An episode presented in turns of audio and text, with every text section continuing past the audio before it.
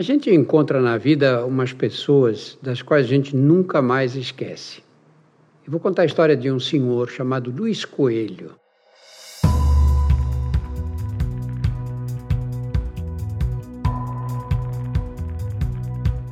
Olá, eu sou Drauzio Varela e aqui você vai ouvir outras histórias.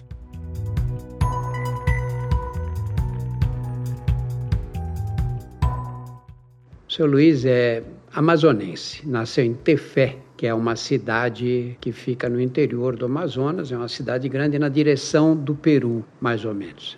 Ele nasceu lá e a família vivia na, na, agricultura, aqueles pequenos proprietários que plantam umas plantas e colhem depois para sobrevivência exclusivamente. E o pai dele, esse terreno que eles ocupavam, tinha um padre na cidade que dizia que o terreno era da igreja. E eles tomaram o terreno dele. E o pai virou anticlerical depois desse episódio aí. E esse seu Luiz era também anticlerical. Aí a família veio para Manaus e ali foram vivendo do jeito que era possível, né? O Amazonas é um estado bem pobre mesmo. Mas o seu Luiz sempre se interessou pelas plantas. Ele gostava de mexer nas plantas, gostava de ver, prestava atenção, era um observador. E aí ele conseguiu um emprego no INPA, que é um instituto de pesquisa da própria Amazônia ali. E ele começou a estudar botânica por conta própria. Era um autodidata maravilhoso, né? E a profissão dele no INPA era de mateiro. Mateiro o que é? É a pessoa que conhece o local e quando vem alguém que queira fazer um estudo, etc., o mateiro vai junto porque ele dá toda a orientação necessária. Só que o seu Luiz, ele não era simplesmente um mateiro, ele era um botânico prático. Teve uma época que ali na Amazônia, no, no, estado do Amazonas, trabalhando em conjunto com o INPA, vieram os maiores botânicos do mundo: americanos, japoneses, franceses, ingleses, interessados em estudar a botânica amazônica. E ele foi aprendendo, foi aprendendo, e quando nós começamos um projeto de pesquisa na área do Rio Negro, a gente contratou o seu Luiz, que ele tinha se aposentado do INPA. E aí ficou trabalhando com a gente.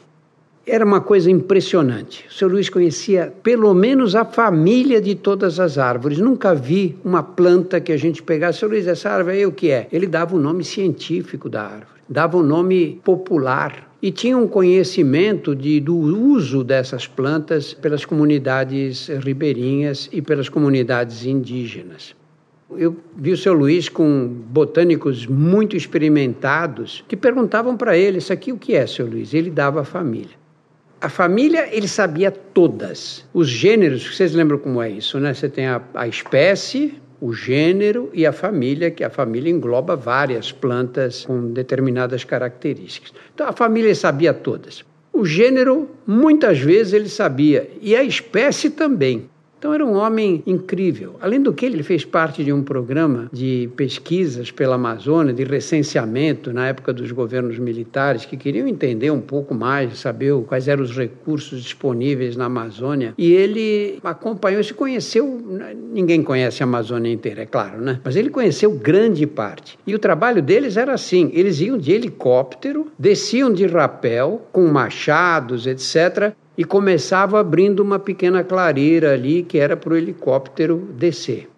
Aí eles levavam uns dois, três dias, armavam uma barraca e aí abriam essa clareira. E a partir daí o helicóptero descia e faziam estudos botânicos, faziam prospecção para ver se havia essa coisa de que a Amazônia tinha muito petróleo, essa crença, né? Por quê? Porque a Venezuela tem a maior reserva petrolífera do mundo. Está no, nos países do Oriente Médio, não na Venezuela. Então, os militares achavam que não era possível que o Brasil não tivesse petróleo na Amazônia também. De fato, tem, mas é uma quantidade pequena que é explorada pela Petrobras hoje, porque é um petróleo de alta qualidade. Mas essas suposições não se conformaram.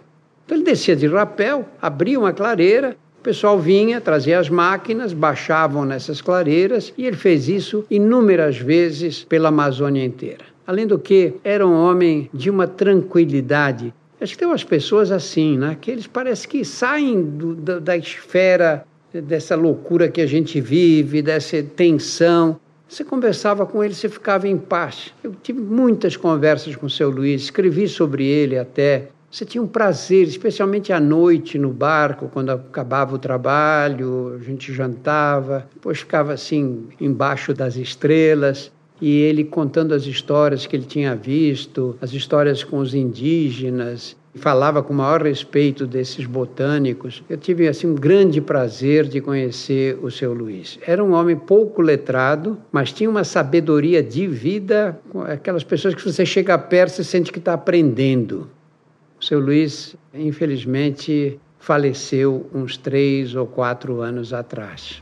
Seu Luiz Coelho, um botânico, um homem privilegiado que entendeu o que era floresta e entendeu o que era a vida.